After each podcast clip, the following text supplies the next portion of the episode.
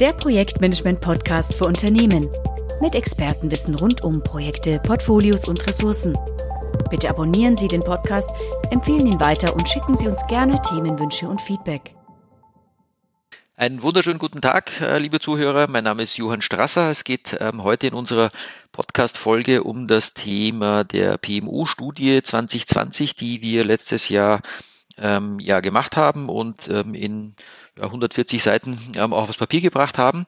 Und dazu habe ich heute einen Gast, nämlich den Herrn Dr. Gottschalk, der sich mit dieser Studie auch eingehend befasst hat. Und wollen wir doch mal hören, was ähm, Herr Gottschalk daraus gelesen hat und ähm, Herr Gottschalk. Ja, dann stelle ich mich ganz kurz vor. Also mein Name ist Wolfgang Gottschalk. Ähm, ich bin bei der Firma Osram und äh, seit etwa 15 Jahren, sage ich mal, im Projektmanagement tätig, seit ungefähr 10 Jahren pro, äh, zertifizierter Projektleiter, äh, PMI zertifiziert. Ich habe anfänglich habe ich mich um Hardware-Projekte gekümmert, dann Software, Apps, dann in die Cloud rein, dann bin ich aus der Business Unit eigentlich mehr oder minder raus, bin in den Bereichen Steuer und Finanzen unterwegs gewesen und seit zwei Jahren bin ich in der Rechtsabteilung und kümmere mich da um Projekte, das heißt Gerichtsverfahren äh, am Internationalen Gerichtshof in Washington breites Spektrum. Projekte gibt es überall.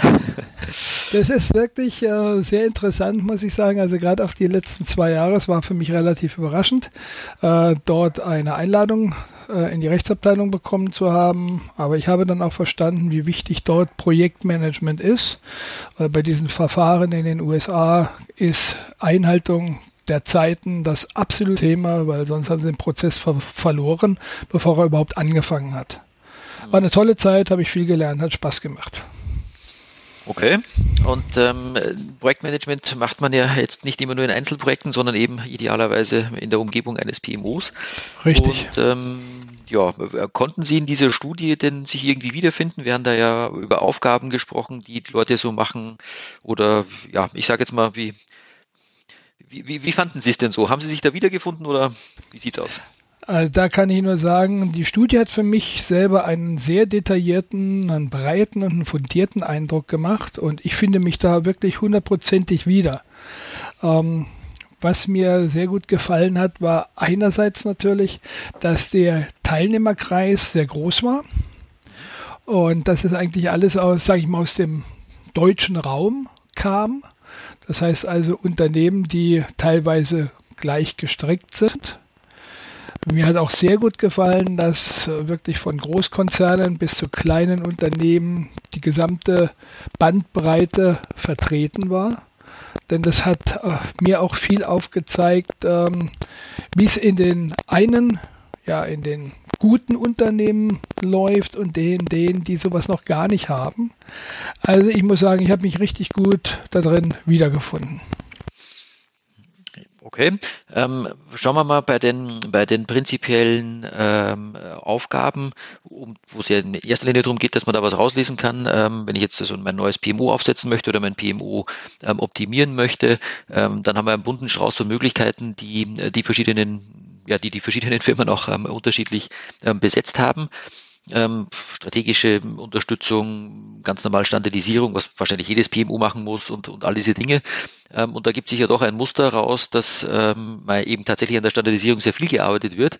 Ähm, vielleicht bleiben wir einmal bei diesem ersten Punkt. Ähm, wie viel in Ihrer PMO-Erfahrung ähm, hat man denn tatsächlich mit Standardisierung von Methoden, Prozessen und Tools und so weiter zu tun? Ist das tatsächlich was, womit Sie anfangen würden?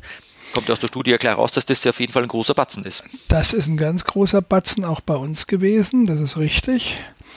Ich würde ja nicht unbedingt damit als erstes starten, denn das, was in der Studie ja auch herauskam für mich und was ich nur aus unserer Erfahrung bestätigen kann, ganz am Anfang steht eigentlich, dass die Leute mitgenommen werden. Das heißt also, dass es äh, Management weiß, was PMO ist und was man damit erreichen kann. Und vor allem dann natürlich das Thema Matrix-Organisation, was ja in vielen Unternehmen oder auch bei vielen Projekten schon zwangsläufig ist, ähm, weil sie ja, sage ich mal, auch abteilungsübergreifend sein können.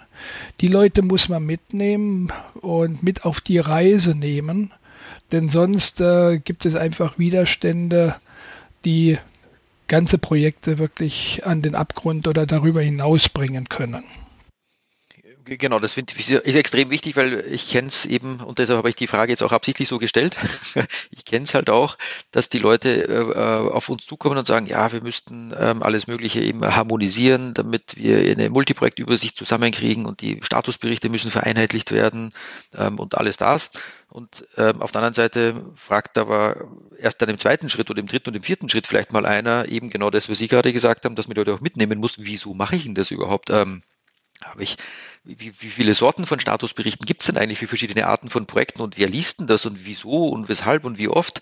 Also das muss man unbedingt klären, weil man greift ja doch ähm, in die Arbeitsweise dieser Leute ein und ähm, da macht es halt keinen Spaß, wenn einer kommt und das mal quasi drüber stülpt und sagt, wir machen das jetzt so, ähm, sondern muss die Leute abholen, definitiv. Das ist hundertprozentig richtig, denn ähm, man darf ja nicht vergessen, wenn ein PMO eingeführt wird, dann ist das nicht nur erstmal ein enormer Ressourcenaufwand, Aufwand, also das heißt Leute, die sich damit beschäftigen müssen, sondern es entstehen ja auch gewaltige Kosten. Und andererseits will man ja auch sehen, dass man möglichst schnell mal ein paar Ergebnisse schon hat. Das heißt, äh, in unserer, aus unserer Lernkurve würde ich heute immer sagen, äh, weniger ist mehr am Anfang. Das heißt also auch Standardisierung, ähm, ja, Berichte und so kurz und bündig halten.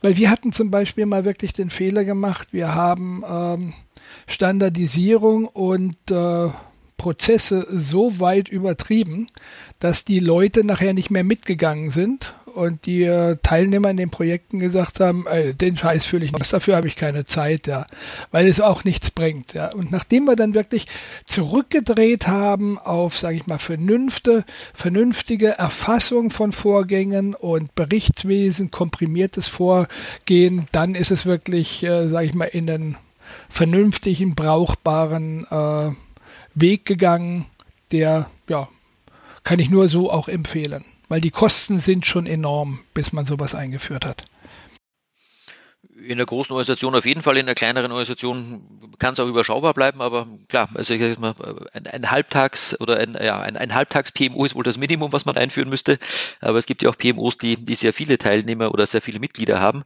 ähm, steht in der Studie auch drinnen. Ähm, ähm, die Frage ist aber nochmal kurz bei, den, bei der Tätigkeit, Sie haben ja gerade gesagt, dass Sie es über, überzogen haben. Ähm, es kommt ja auch raus, dass äh, die Zukunft oder in der Zukunft genau dieses Thema Standardisierung weniger sein sein soll. Mhm. Ähm, wir haben eben auch die, abgefragt, welchen Aufwand die Leute derzeit für welchen Teil betreiben, heute und in Zukunft. Und genau beim Thema Standardisierung ist es etwas, was zwar den höchsten Ausschlag hat derzeit, aber ähm, entsprechend für die Zukunft einen geringeren Ausschlag haben soll. Also sprich, ähm, die Leute wollen natürlich standardisieren, aber einfach weniger als bisher. Also Vielleicht haben es mehrere Leute übertrieben.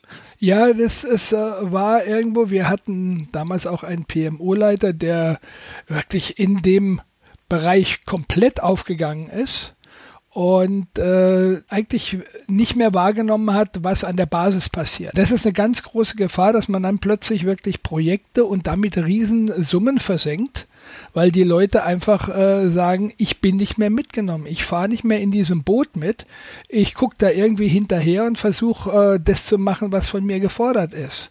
Und das muss ja eigentlich andersrum sein, dass die Leute sagen, nee, und das mache ich jetzt extra, weil ich weiß, das bringt richtig was für das Projekt oder für das Unternehmen.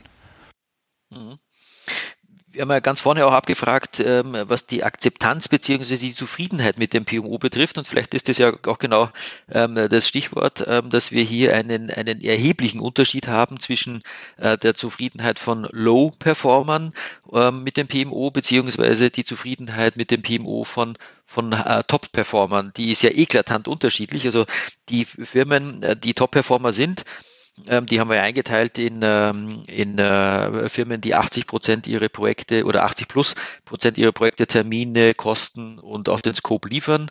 Ähm, und Low Performer sind diejenigen, die bei mindestens einem der drei Punkte unter der Hälfte der Projekte liegen.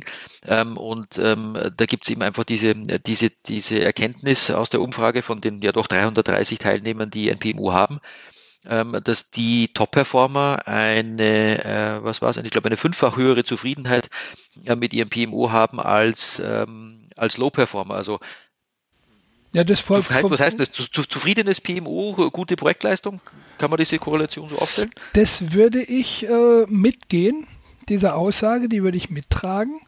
Denn äh, ich denke, was wichtig ist, ist natürlich diese Überzeugungsarbeit zu leisten.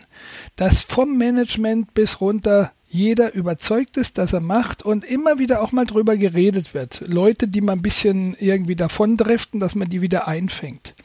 Weil das andere, was ja auch in dieser Studie an einer Stelle mal so rauskam, und das äh, kann ich auch äh, ganz klar abnicken.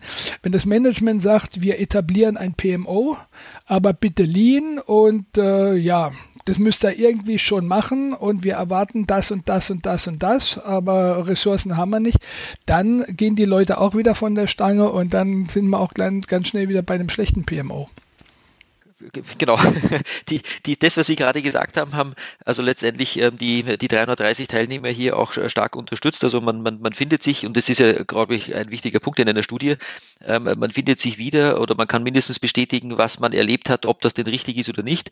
Ähm, oder kann eben auch schauen, ähm, wenn man eine Frage hat, was die anderen denn so machen. Ähm, und dazu kann man eben genau in einer Studie blättern, ähm, um eben zu sehen, was die anderen denn so tun.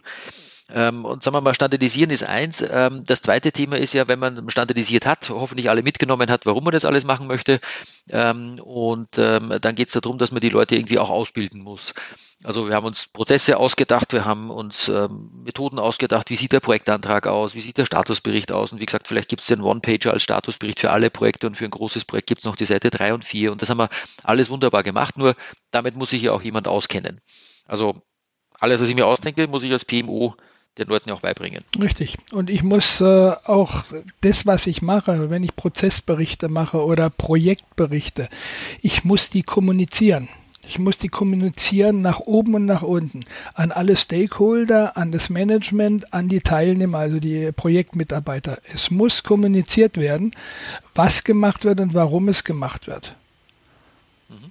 Ganz wichtig für mich. Die Prozesse natürlich brauche ich auch, das ist ganz klar. Aber der beste Prozess nützt mir nichts, wenn äh, der nicht richtig kommuniziert ist und die Leute eigentlich gar nicht wissen, was dieser Prozess eigentlich bewegt. Mhm. Und wenn wir jetzt mal auf die Ausbildung selber noch ähm, genauer schauen, also jetzt nicht nur, äh, wie das anzuwenden ist, was Sie sich selber ausgedacht haben ähm, oder was in dieser Firma dann letztendlich ähm, äh, zum Tragen kommt, sondern auch was die, die eigentliche Fähigkeit der Projektleiter, eben Projekte zu leiten, betrifft. da geht es ja nicht nur darum, welches Papier ich jetzt ausfüllen muss oder welchen Prozess ich folgen muss, sondern eben auch um einfach ja, die Fähigkeit als Projektleiter an den Tag zu legen ähm, eben entsprechend nach GPM oder nach PMI oder auch ähm, hier Prince 2 gibt ja verschiedenste ähm, Dinge, die man hier ähm, an Zertifizierungen auch machen kann. Aber inwieweit ähm, sehen Sie das, dass das PMO äh, auch tatsächlich vielleicht für Karrierepfade ähm, verantwortlich sein soll, weil das kommt in der Studie auch raus, dass äh, Top-Performer eben sich zum Beispiel viel stärker um Karrierepfade für Projektleiter kümmern als Low-Performer. Ist richtig, sehe ich genauso. Also zum ersten Punkt die Ausbildung. Bei uns war es so, als wir mit PMO angefangen haben, 2011, äh, es war das Ziel, dass alle Projektleiter PMI zertifiziert sind. Da haben also auch viel Geld ausgegeben, das war ganz klar, aber es ist einfach eine ganz wichtige Ausbildung, äh, die sehr viel Verständnis für diese ganze Vorgehensweise hat. Und damals war es ja im Wesentlichen, sage ich mal, noch die Wasserfalltechnologien und später kam das Agile dazu. Dann haben wir eben auch Agile-Ausbildung bei uns im Unternehmen gemacht. Das war, denke ich, ein ganz wichtiger Punkt. Also Ausbildung ist es A und O einfach ins kalte Wasser schmeißen, äh, kann nur bei ganz wenigen Leuten, glaube ich, funktionieren. Zum Thema Karrierepfade. Das hat bei uns eine ganze Weile gedauert, bis wir das über die Personalabteilung dann auch bis oben in den Vorstand äh, kommuniziert hatten und es wurde dann auch umgesetzt, dass Karrierepfade definiert worden sind ähm, über Projektleiter, Senior Projektleiter, Project Director und so weiter. Ähm, das haben wir dann wirklich alles so auch äh, schließlich endlich etabliert bekommen. Und äh, damit wussten die Leute eigentlich auch, was der Pfad ist und äh, wo die Reise hingehen kann. Mhm. Und meine, letztendlich müssen immer noch die Projektleiter die Projekte ja selber machen und das PMO ähm, ja eben stellt diese Rahmenbedingungen zu, äh, zur Verfügung. Ähm, aber ähm, eben wenn man Orientierung sucht, dann ähm, also wie man es denn machen soll, dann ähm, ja, ist aus Ihrer Sicht auch das hier eine klare Bestätigung dafür, dass sich das, dass sich das auch lohnt, ähm, sich eben wirklich darum zu kümmern, aus, aus, sagen wir mal, aus, aus Leuten, die Projektleiter werden wollen, gute Projektleiter zu machen oder dann entsprechend auch wirklich erfahrene, zertifizierte ähm, Projektleiter zu machen. Ähm, aber das braucht Organisation, das ist nichts, was man denen selbst überlassen kann, also können schon, aber besser ist es halt, wenn es das PMO letztendlich macht. Und Sie haben auch gesagt, Sie haben sogar die, die Prämisse gehabt, dass alle ausgebildet sein sollen oder zertifiziert sein sollen. Und ähm, hätten Sie eine Präferenz, ähm, in welche Richtung man da gehen würde? Also wir haben die GPM, wir haben, wir haben, wir haben ähm, äh, beim PMI, äh, beziehungsweise wir haben Prince 2 ähm, und Scrum eben mittlerweile als etablierte äh, vierte Variante für agile Sachen. Also was äh, bei uns äh, war es äh, PMI, immer gewesen und dann natürlich später noch Scrum dazu. Äh, die anderen, zu den anderen kann ich nichts sagen. Da habe ich mich auch nie mit beschäftigt, weil ich muss sagen, ich war mit dem PMI eigentlich sehr glücklich und zufrieden. Ich fand die Ausbildung gut. Es gibt alles, überall was zu verbessern, ganz klar. Aber ich fand die Ausbildung gut und das haben eigentlich auch alle Leute gesagt. Und äh, die haben gemerkt, da muss ich Zeit investieren, damit ich dieses Zertifikat bekomme. Es ist also eine ernste Angelegenheit. Es ist nicht nur einfach hinsetzen und zuhören und dann habe ich mein Zertifikat, sondern man muss richtig was dafür tun. Und das ist sehr gut angekommen bei den Leuten. Mhm. Die andere Variante wäre ja, ähm, was den Aufgabenbereich des PMOs auch direkt beeinflusst, nämlich äh, PMOs als Teamleiter quasi für die Projektleiter zu etablieren. Also dass die Durchführung so haben wir das von mhm. Projekten, genau, dass die Durchführung von Projekten direkt, ähm, also eben jetzt nicht von Teilzeitprojektleitern gemacht wird, die mal ein Projekt kriegen und dann haben sie wieder keins und dann haben sich Prozesse geändert und dann müssen sie das wieder lernen, was jetzt gerade neu ist, weil sie haben ja vor einem halben Jahr das letzte Mal ein Prozess, äh, ein Projekt gemacht und dazwischen hat sich was geändert. Wenn sie hauptamtliche Projektleiter haben, haben, haben sie die bei sich dann auch eben im PMO angesiedelt gehabt? Ja, natürlich. Die, die sind alles Vollzeitprojektleiter äh, gewesen und die haben alle ans PMO berichtet auch. Und im PMO wurden auch, sage ich mal, die Sammelberichte dann zusammengestellt, die dann für die Meetings mit dem Management äh, oder in den Meetings mit den Managements vorgestellt worden sind zusammenfassend auf der Basis, wir haben ja SAP 3PM als Software und da wirklich dann solche Zusammenfassungen gleich rausgeholt über alle Projekte. Automatische Highlight äh, von, von gut laufenden grünen Projekten und da, wo es rot ist, wo man drüber sprechen musste. Aber das lief alles im PMO zusammen. Genau, letztendlich hat, hat, man auch den Vorteil, dass man mit, mit hauptamtlichen Projektleitern genau solche Prozesse, Software und alles, was dazugehört, natürlich auch ähm, eher breiter einführen kann und es kann auch eine Spur komplexer sein, weil die Leute das ja täglich machen und eben nicht nur hin und wieder. Ähm, also wäre Ihre Empfehlung jetzt aus all Ihrer Erfahrung auch in die Richtung, dass man besser hauptamtliche Projektleiter engagiert als ähm, ein Kunde hat mal gesagt, Edelsachbearbeiter mit, mit, mit, mit, mit Projektmanagement-Schein. Ja, ähm, das Ganz bestimmt, Herr Strasser, denn äh, ein ausgebildeter Projektleiter, Vollzeitprojektleiter, der hat eben die komplette Ausbildung und der lebt äh, diese Prozesse jeden Tag. Und das ist eine Routine. Wir haben also überhaupt keine äh, Teilzeit- oder Hobbyprojektleiter äh, mehr gehabt dann danach, sondern es wurden alle Prozesse, äh, Entschuldigung, alle Projekte wurden übers PMO dann verteilt an Projektleiter je nach Kapazität. Und damit war dieser Prozess also ganz klar etabliert, eingefasst. Da gab es gar keine Diskussion drumherum. Mhm. Jetzt ähm, sagen wir den, den, schauen wir uns den vierten Punkt an, den wir in den Aufgabenbereichen in der Studie ähm, ja definiert haben oder vorgeschlagen haben für die Umfrage, ob die Leute das auch wirklich tun oder nicht, nämlich jetzt das eigentliche Multiprojektmanagement. Also wir haben jetzt vorher standardisiert, haben gesagt, wir müssen das, was wir an Standards uns ausgedacht haben, auch schulen ähm, oder eben in der dritten Variante jetzt auch ähm, das Schulen erwähnen, also jetzt nicht nur irgendwelchen Leuten, sondern eben hauptamtlichen Projektleitern. Also wir unterstützen wirklich die Durchführung der Projekte. Jetzt haben wir uns also quasi ums Einzelprojektmanagement unten drum herum gekümmert, aber das Multiprojektmanagement, ähm, finde ich immer, ist die, die Hauptaufgabe des PMOs eigentlich, weil das Richtig. ist die dauerhafte Ausgabe.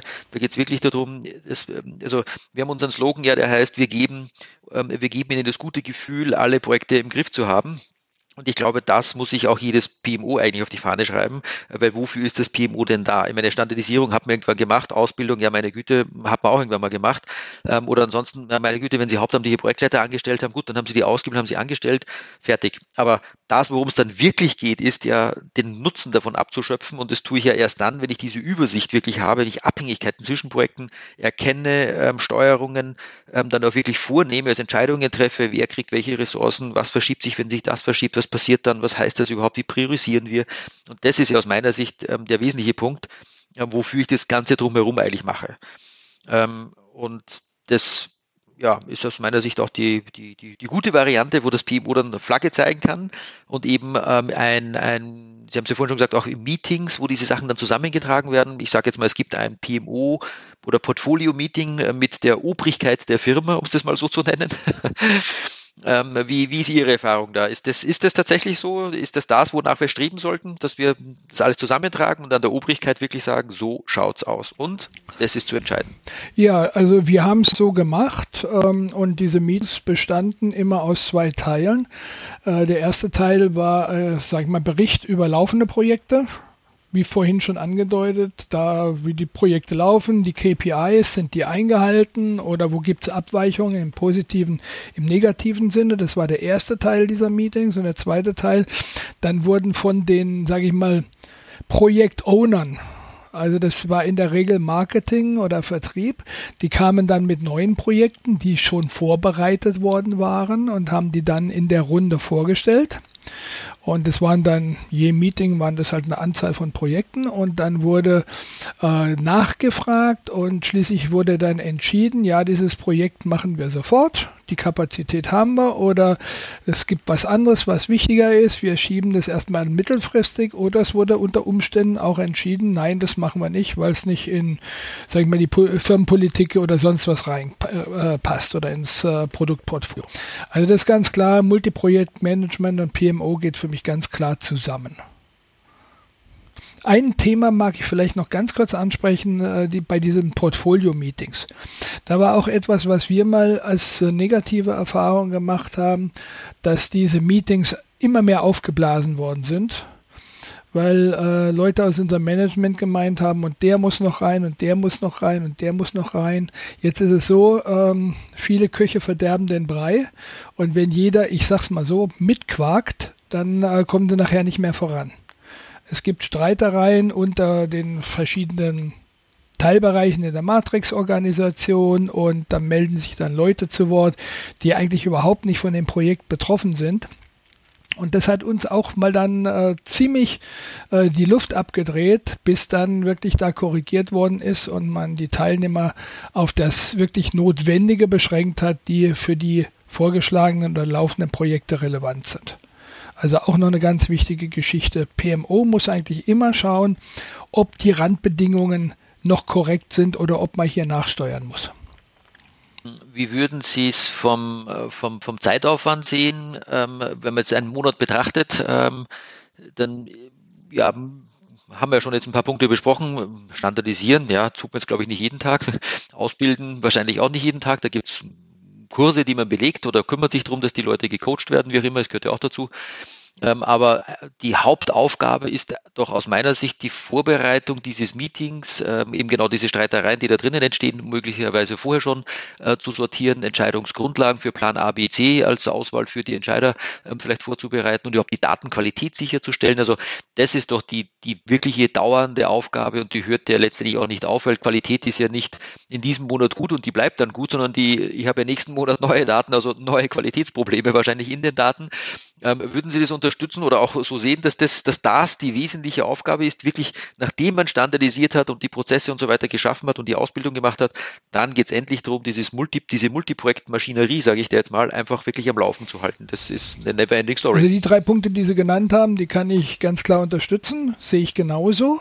Aber ich möchte noch einen Punkt hinzufügen und das habe ich vorhin schon mal gesagt, das ist das Thema Kommunikation. Also die PMO-Leitung muss wirklich sich auch die Zeit nehmen, ähm, Dinge zu kommunizieren. In allen möglichen Formen. Das kann ein interner Newsletter auch mal sein oder Leute persönlich ansprechen oder Bereiche persönlich ansprechen. Die Kommunikation vom PMO in den ganzen Konzernen ist in meinen Augen extrem wichtig, Weil wenn Dinge im Konzern passieren und äh, Leute, die irgendwie betroffen sind, bekommen das nicht mit, dann gibt es schnell Missstimmung und die Akzeptanz fürs PMO kann runtergehen. Und das kann ja nicht Ziel der Sache sein. Also Kommunikation ist äh, aus meiner Sicht ein ganz wichtiger Punkt. Kommt in der Studie witzigerweise auch aus, wofür verwenden die Leute die meiste Zeit? Mhm. Und das ist ja genau, genau das Thema, das ähm, eben äh, einfach kommunizieren und das ist, äh, das PMO ist ja eine Drehscheibe zwischen all diesen ähm, beteiligten Personen ähm, und die Kommunikation äh, über, sei es äh, neue Projekte, sei es ähm, Entscheidungen, die getroffen wurden im Sinne von Mitarbeiter gehen jetzt von dem einen Projekt rüber in ein anderes Projekt oder ähm, einfach generell Priorisierungsmaßnahmen, ähm, die dann mal auch umgesetzt werden müssen, das muss man ja wissen. Ähm, und das reicht ja nicht, das in irgendeinem Meeting zu beschließen, ähm, sondern das muss ja verteilt werden und dann hat es einer nicht mitgekriegt oder vergessen. Ähm, und genau, also das PMO ist letztendlich die Projektmanagement, Kommunikationszentrale, Drehscheibe, ja, alles das, was dazugehört, läuft übers PMO und wenn es und, und, und wird von ihnen eben permanent am Leben gehalten. Und das ist ja dieser Dauerjob, den man im Endeffekt genau, hat. Genau, das sehe ich auch so der Rest drumherum ist eigentlich Beiwerk, damit man diesen Dauerjob besser machen kann. Also eigentlich geht es darum und der Rest ist, den zu optimieren. Wenn Sie jetzt an die, an die Einführung ähm, denken, was, was sind denn so Hemmnisse gewesen, die Sie ja, gefunden haben oder die Sie, die Sie auch aus der Studie vielleicht rausgelesen haben, wir haben eine ganze Liste auch drinnen, ähm, was an, was die Leute geschrieben haben, was sie davon abgehalten hat, besser zu werden oder was sie jetzt auch im Moment gelistet haben, äh, was, was, was äh, die weitere Akzeptanz des PMOs verhindert. Ähm, können Sie von Ihrer Sicht vielleicht noch mal ein paar, ein paar nennen? Ja, das, äh, ich denke, ein ganz wichtiger Punkt war das Thema Kompetenzgerangel. Zuständigkeiten und das Thema Macht, wie in jedem Unternehmen. In einer Matrixstruktur ist es natürlich für Leute, die jahrelang ihre Gruppe, ihren Bereich geführt haben, äh, zum Teil sehr schwer akzeptabel, dass jetzt eine andere Organisation drüber gestülpt wird, ähm, die sagt, okay, wir brauchen die und die Leute und äh, dann sind diese Leute auch den Fachbereichen entzogen zum Teil weil sie ja zu einem Teil oder zu 100 Prozent im Projekt arbeiten. Und wenn dann nicht wirklich das erstens vom Management ganz klar kommuniziert ist, okay, diesen Weg gehen wir jetzt. Und wenn zweitens die äh, Fachbereichsleiter, nenne ich sie jetzt einfach mal, nicht abgeholt werden, also das Thema Kommunikation bin ich schon wieder, die müssen wirklich abgeholt werden, die müssen, sag mal, betüttelt werden, äh, bis das wirklich am Laufen ist. Weil sonst gibt es so viele Widerstände und äh, kennen Sie mit Sicherheit Widerstände im Unternehmen, die können wirklich unter der Decke laufen, unterm Tisch und unter der Gürtellinie noch dazu und die können dann wirklich sowas ganz schnell ähm, ja, diskreditieren, sage ich mal. Und deswegen sowas sollte man vom Anfang an vermeiden und immer klein anfangen und dann sukzessive vielleicht erweitern, aber auch im Auge behalten, dass es nicht zu groß wird, weil wenn es zu groß wird, wird es zu träge. Es muss pragmatisch sein. Hm. Wir haben ja hier im Kapitel hinten auch äh, die eben genau Hindernisse für höhere Akzeptanz des PMOs äh, gelistet und da steht ja auch ähm, an allererster Stelle ähm, Widerstand gegen organisatorische Veränderungen. Ja. Ähm, hat hier mhm. mit bei, wurde von über der Hälfte der Teilnehmer genannt. Ähm, darunter gibt es dann noch zehn andere Punkte, ähm, die sich lohnt, im Detail nochmal nachzulesen, aber das ist definitiv natürlich das Erste, wenn sich sowas ändert, dass ähm, es einfach, ja, eben kommen eigentlich zurück zum Anfang unseres, unseres äh, Podcasts heute. Man muss die Leute mitnehmen. Das war ihr allererster Satz inhaltlich heute. Standardisieren und so weiter ist schön, aber wenn man nicht weiß, warum und wenn man die Leute nicht mitnimmt, dann, äh, dann funktioniert das es nicht. Und es geht natürlich bis dorthin, dass es nicht nur darum geht, wie ich arbeite, sondern auch, wer mir was anschafft. Und wenn jetzt eine ganze Organisation drüber gestülpt wird, ja, das natürlich, äh, ja, geht gar nicht, sage ich jetzt mal, ohne dass man weiß, warum das ist. Ähm, also kommunizieren, abholen, mitnehmen, ähm, Change Management begleiten ähm, ist ein ganz, ganz wichtiger Punkt, weil wir führen jetzt nicht nur ein Tool ein, das zu benutzen ist wie eine Adressdatenbank, wo sich jeder freut, dass er endlich die richtige Telefonnummer findet, sondern hier geht es ja darum, dass man auch angewiesen wird, wie man arbeitet und plötzlich Transparenz reinbringt in einen Bereich, den man vielleicht gar nicht haben möchte. Beziehungsweise was heißt haben möchte. Also ich glaube, es gibt auch, in, oder gute Frage, haben Sie in Ihrer, wie, haben Sie in Ihrer Laufbahn viele, viele Projektleiter oder überhaupt Projektleiter getroffen, die, die die Transparenz über ihr Projekt nicht so gerne gesehen haben. Also sprich, ähm, das, das eigentlich bekanntermaßen rote Projekt noch gerne als grünes Projekt weiterführen wollten bis zum bitteren Ende, wo es dann nicht mehr zu verbergen war. Es menschelt, es menschelt. Da lassen sich manche Leute wirklich die tollsten Tricks einfallen, um äh, bloß nicht aufzufallen. Es ist, äh, aber warum ist das so? Weil sie Angst haben vor irgendwelchen, sag ich mal jetzt Sanktionen oder das, das heißt ja, du kannst das nicht, das muss jemand anders machen. Das ist so ein bisschen die, die Angst, die dabei äh, natürlich mitspielt. Also sowas hat man erlebt. Es gibt solche und solche, ja. Also es gibt solche, die sagen ganz klar, das ist Fakt, auch wenn das Management es so nicht hören will, aber dafür stehe ich, so ist es. Das kann ich jetzt im Moment unter Umständen nicht ändern, aber wir ändern es in den nächsten zwei, drei Wochen. Und es gibt halt Leute, die versuchen, alles schön zu reden. Das ist wie in der Politik. Aber das PMO kann dann ja eben auf beiden Seiten was Gutes tun. Richtig. Ähm, es kann auf der einen Seite bei den Projektleitern, die sagen, ist so, auch wenn es das Management nicht hören möchte, kann es das ins Management transportieren und sagen, hey, hört doch mal zu, das ist wirklich ja. so. Und auf der anderen Seite bei den Projektleitern, die das eben nicht sagen wollen, weil sie sagen, hm, was passiert dann mit mir, wenn ich jetzt ein rotes Projekt melde, dann muss ich vielleicht, keine Ahnung, ähm, ja, du ihn nach Berlin fahren, muss ich vortanzen ähm, und werde ähm, ähm, komme mit dem roten Kopf ähm, äh, samt roten Projekt ja, wieder raus ja. aus dem Meeting. Äh, da habe ich jetzt keinen Bock drauf. Ähm, das das, das mache ich mal schön anders. Und dann entsteht ja dieser, dieser Begriff der, der Melonenprojekte. Die Wassermelone ist außen grün und innen rot, also sieht nett aus in grün von der Ferne, aber wenn man reinschneidet, ist halt doch dunkelrot in der Mitte. Netter Begriff. Ähm, das, das, das schenke ich mir jetzt einfach mal, genau. Und ähm, aber auch das PMO kann ja beides dafür tun, nämlich eben zu checken, ähm, mindestens auf der Ebene Ebene der Plausibilität, ähm, ob das, was hier von den Projektleitern gemeldet wird, denn richtig ist oder ob da wieder einer versucht, ähm, unterm Radar durchzufliegen. Ähm, und das äh, sind ja auch Themen, die in die Akzeptanz ähm, des PMOs reingehen. Ähm, und da haben wir hier in der Studie auch ähm, jede Menge äh, Gründe dafür genannt. Ähm, eben, dass das, äh, dass das äh, ja, von der Rückendeckung der Geschäftsleitung angefangen ähm, über eben den fehlenden Nachweis des Mehrwertes eines PMOs und so. Und ich würde mal sagen, oder auch hier fehlende Transparenz oder ähm, das ist, das sind Dinge, die das PMO einfach wirklich fördern kann. Und ähm, ich glaube, äh, also alle diejenigen, die versuchen, das PMO aufzusetzen ähm, oder es schon aufgesetzt haben und besser machen wollen, äh, finden in der Studie doch äh, auch den Beleg dafür, dass sie nicht alleine auf der Welt sind, sondern dass es anderen auch genau. so geht und dass man doch aktiv was dagegen machen kann. Und es ist halt auch, Sie haben gerade gesagt, es menschelt halt, ne? Es ist it's people's business. Also hier arbeiten Leute und äh, auf, wie es immer so schon heißt, Transparenz ist schön, bei den anderen. ähm, wenn ich wo reinschauen kann, ist immer toll. Wenn bei mir einer reinschauen möchte, hm, dann muss er erstmal sagen, wieso. Und dann ist die Frage, ob ich aufmache oder nicht.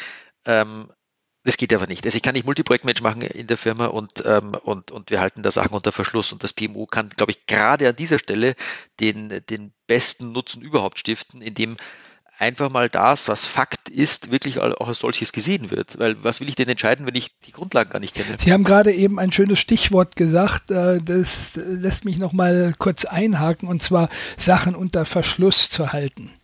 Das was mir an der Studie auch unheimlich gut gefallen hat, das waren diese Teilnehmerstimmen unten unter den Texten jeweils. From the Horse's Mouth, also direkt äh, zitiert weil nichts ist besser, als wenn Leute wirklich ein Statement abgeben, so richtig, wie es aus ihnen rauskommt, weil das ist in der Regel komplett ehrlich. Also das hat mir besonders gut gefallen, diese Idee, diese persönlichen Statements von irgendwelchen Teilnehmern der Studie dort äh, niederzuschreiben. Richtig gut. Wollte ich nochmal anmerken. Ja, das, da haben wir auch lange diskutiert, wie, wie, wie voll die Studie denn werden soll. Habe ich gesagt, wollen wir das jetzt wirklich noch reinmachen? Auch das sind ja nochmal eins, zwei, drei, vier, fünf, sechs, ja, sieben Seiten hinten am Ende, ähm, wo, ja. wo Kommentare drinnen stehen. Ähm, aber ja, es ist nochmal etwas Anhang geworden, aber es ist halt genau der, der O-Ton. Es ist halt ähm, Originaltext von den Leuten. Ähm, und das, ähm, ja. Und, und wer sich ein PMO ähm, ja, aufbauen will, der kann sowas ruhig lesen, ja, weil das sind Aussagen, die werden sie vielleicht in ähnlicher Form von den eigenen Leuten nachher hören. Ja? Also man ist ja nicht alleine, man ist nicht der Erste, der ein PMO aufbaut, sondern es gab schon viele, wie man in der Studie auch sieht. Und das heißt, man kann aus der Studie sehr viel lernen und sich vielleicht auch den anderen die ein oder andere Abkürzung wählen, anstatt, äh, sag ich mal, unnötig einen Berg rauf und runter zu rennen, der Kraft kostet. Jetzt habe ich noch ähm, zum Abschluss eine letzte Frage, nämlich ähm, bei unseren Aufgaben im Strauß haben wir noch eins ausgelassen, nämlich die strategische Unterstützung der Geschäftsleitung. Ähm, das wird ja so ganz gerne noch als Krönchen gesehen am Ende, wenn es das PMO dann fünf Jahre gibt äh, und dann darf man endlich bei der Priorisierung mitsprechen und dann kann endlich das PMO eben auch mitsprechen, welche Projekte überhaupt gestartet werden sollen ähm, und so weiter. Und bis dorthin, ja, gute Frage, bis dorthin. Ähm, ich frage mich immer, wieso fängt man damit nicht an? Also wieso muss ich so lange warten, bis ich das Vertrauen gewinne und dann lässt mich die Geschäftsleitung erst mitreden, obwohl das PMO doch eigentlich vielleicht den viel besseren Zugang hat? Ist, wäre das nicht eigentlich was, was man, was man gleich vorne machen sollte? Vielleicht, vielleicht sogar, bevor ich überhaupt mit Standardisierung und so weiter anfange, vielleicht ist das, warum ich ein PMO haben möchte, ähm, nicht eigentlich der Hauptgrund, überhaupt mal zu entscheiden, welche Projekte machen wir überhaupt, weil warum soll ich mich später über Ressourcenkonflikte unterhalten, wo Projekte dabei sind, die eigentlich kein Mensch braucht oder wo wir genau wissen, dass da die Lieblingsprojekte vom Entwicklungsleiter und vom, äh, vom Sales-Mitarbeiter und der Kunde ist auch noch dabei und hier wird noch eine alte Version unterstützt ähm, von Dingen, die, wo man eigentlich sagt, Mensch, wollen wir nicht erstmal aufräumen und schauen, wofür wir unsere Leute wirklich einsetzen? Sollte man nicht eigentlich damit anfangen? Ähm, das ist genau das, was ich am Anfang unseres Gespräches heute schon mal angesprochen habe. Alle Leute mitnehmen und vor allem das Management mitnehmen. Denn es war die Entscheidung getroffen, wir machen ein PMO und äh, ich muss sagen, diese Zusammenarbeit mit unserem Management vom ersten Tag an, die war hervorragend. Und das heißt, das PMO war immer eingebunden in allen Entscheidungen ähm, zu Projekten, aber nicht nur zu Projekten, sondern es wurde dann auch eingebunden zu strategischen Entscheidungen, ähm, weil natürlich das Management nicht den Tiefblick hat ähm, zu Produkten oder was auch immer strategischen Entscheidungen. Und deswegen wurde das PMO dann immer dazugezogen. Und äh, deswegen sage ich, vom ersten Tag an die Kommunikation und das Management mit einbinden, alle Beteiligten mit einbinden, weil dann geht das leichter. Und beim Management eingebunden, dann hat man genau diesen Zustand, dass auch das PMO hier wirklich Input mit reinbringt.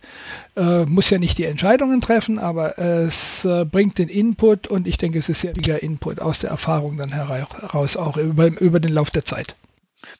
Genau, aber das ist äh, das, was viele Leute eben machen und so habe ich ja heute auch in dem, in dem Podcast angefangen, erstmal mit Standardisierung und so weiter. Das ist nett, da anzufangen, aber Sie sagen ja auch aus Ihrer Erfahrung, in Wirklichkeit geht es darum, sich möglichst hoch anzusiedeln und von Hause aus strategisch mitzusprechen ähm, ähm, und eben gleich mal äh, wirklich die richtigen Dinge anpacken, nämlich zum Beispiel, welche Projekte machen wir überhaupt? Ja, warum soll ich Projekte standardisieren und schön machen? Äh, schöne Statusberichte für Dinge, die ich nicht brauche. Da habe ich doch lieber eine andere Aufgabe, nämlich die, dass ich entscheide, was ich überhaupt mache.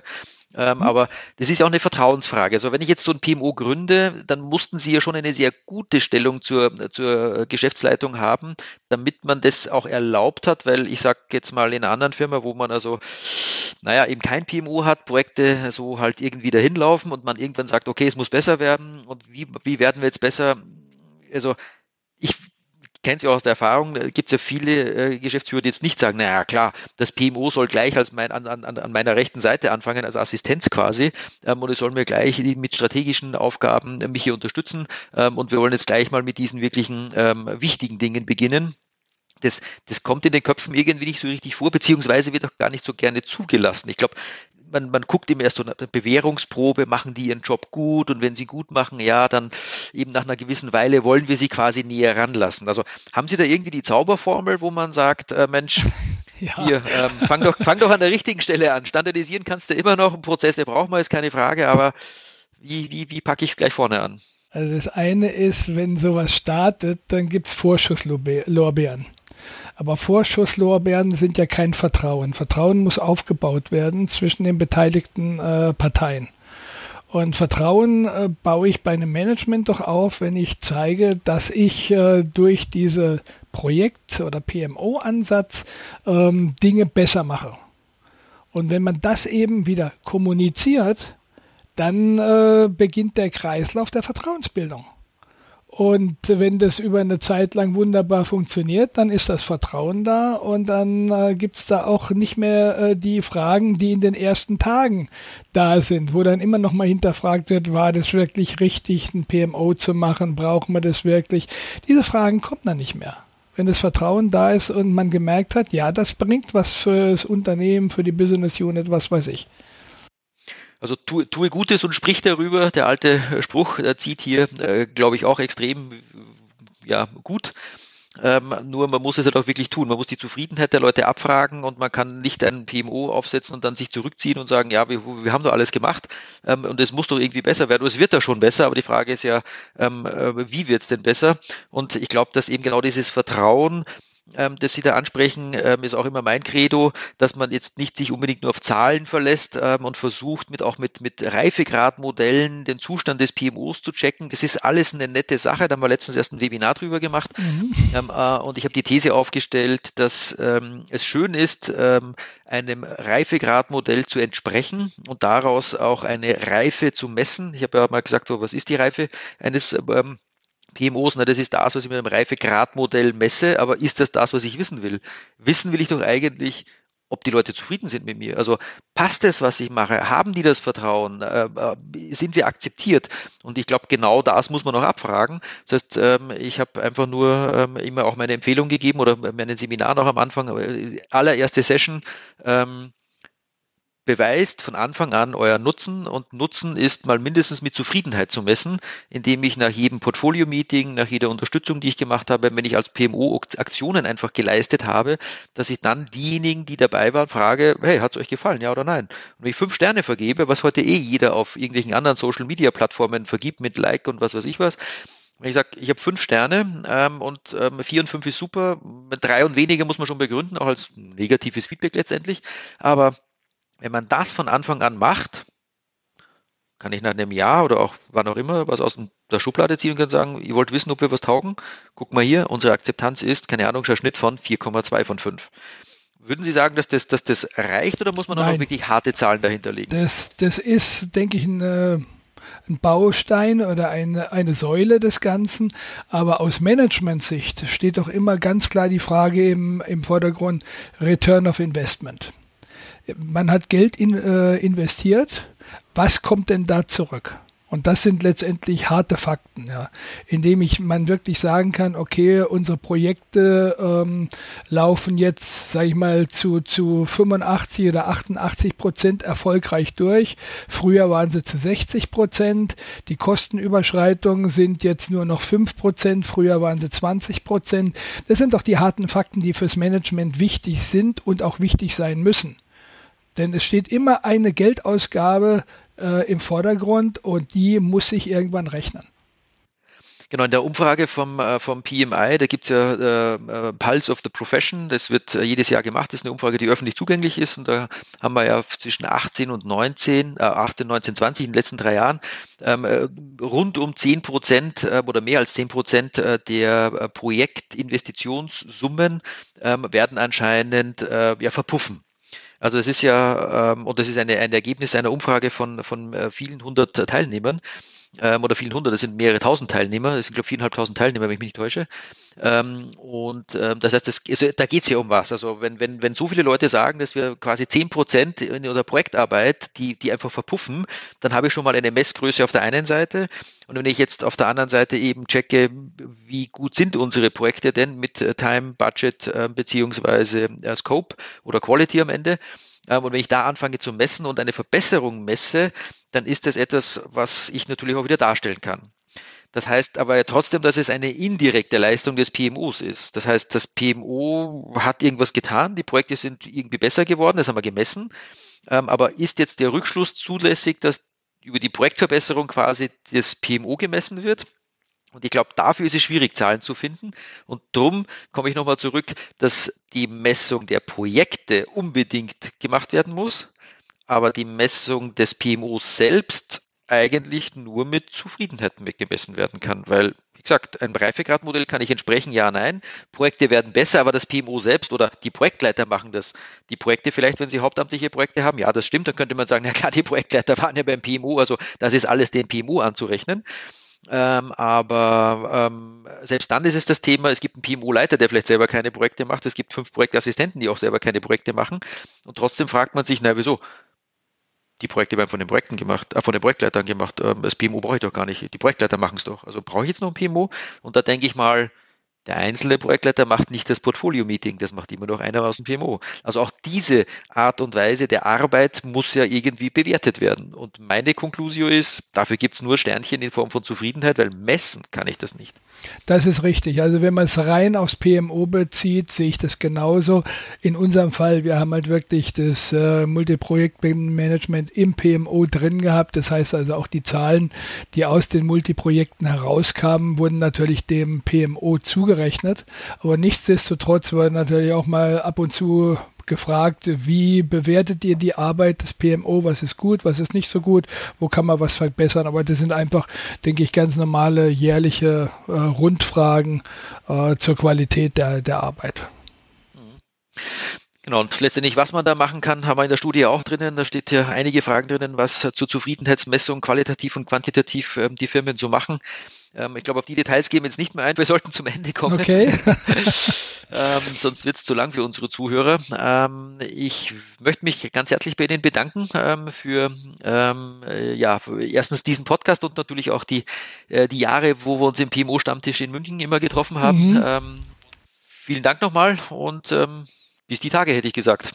Ich danke fürs Gespräch und bleiben Sie gesund. Sie auch. Vielen Dank. Auf Wiederhören. Okay, Wiederhören. Weitere Informationen zu Projektportfolio und Ressourcenmanagement finden Sie auf unserem YouTube-Kanal und dem TPG-Blog unter www.tpg-blog.de.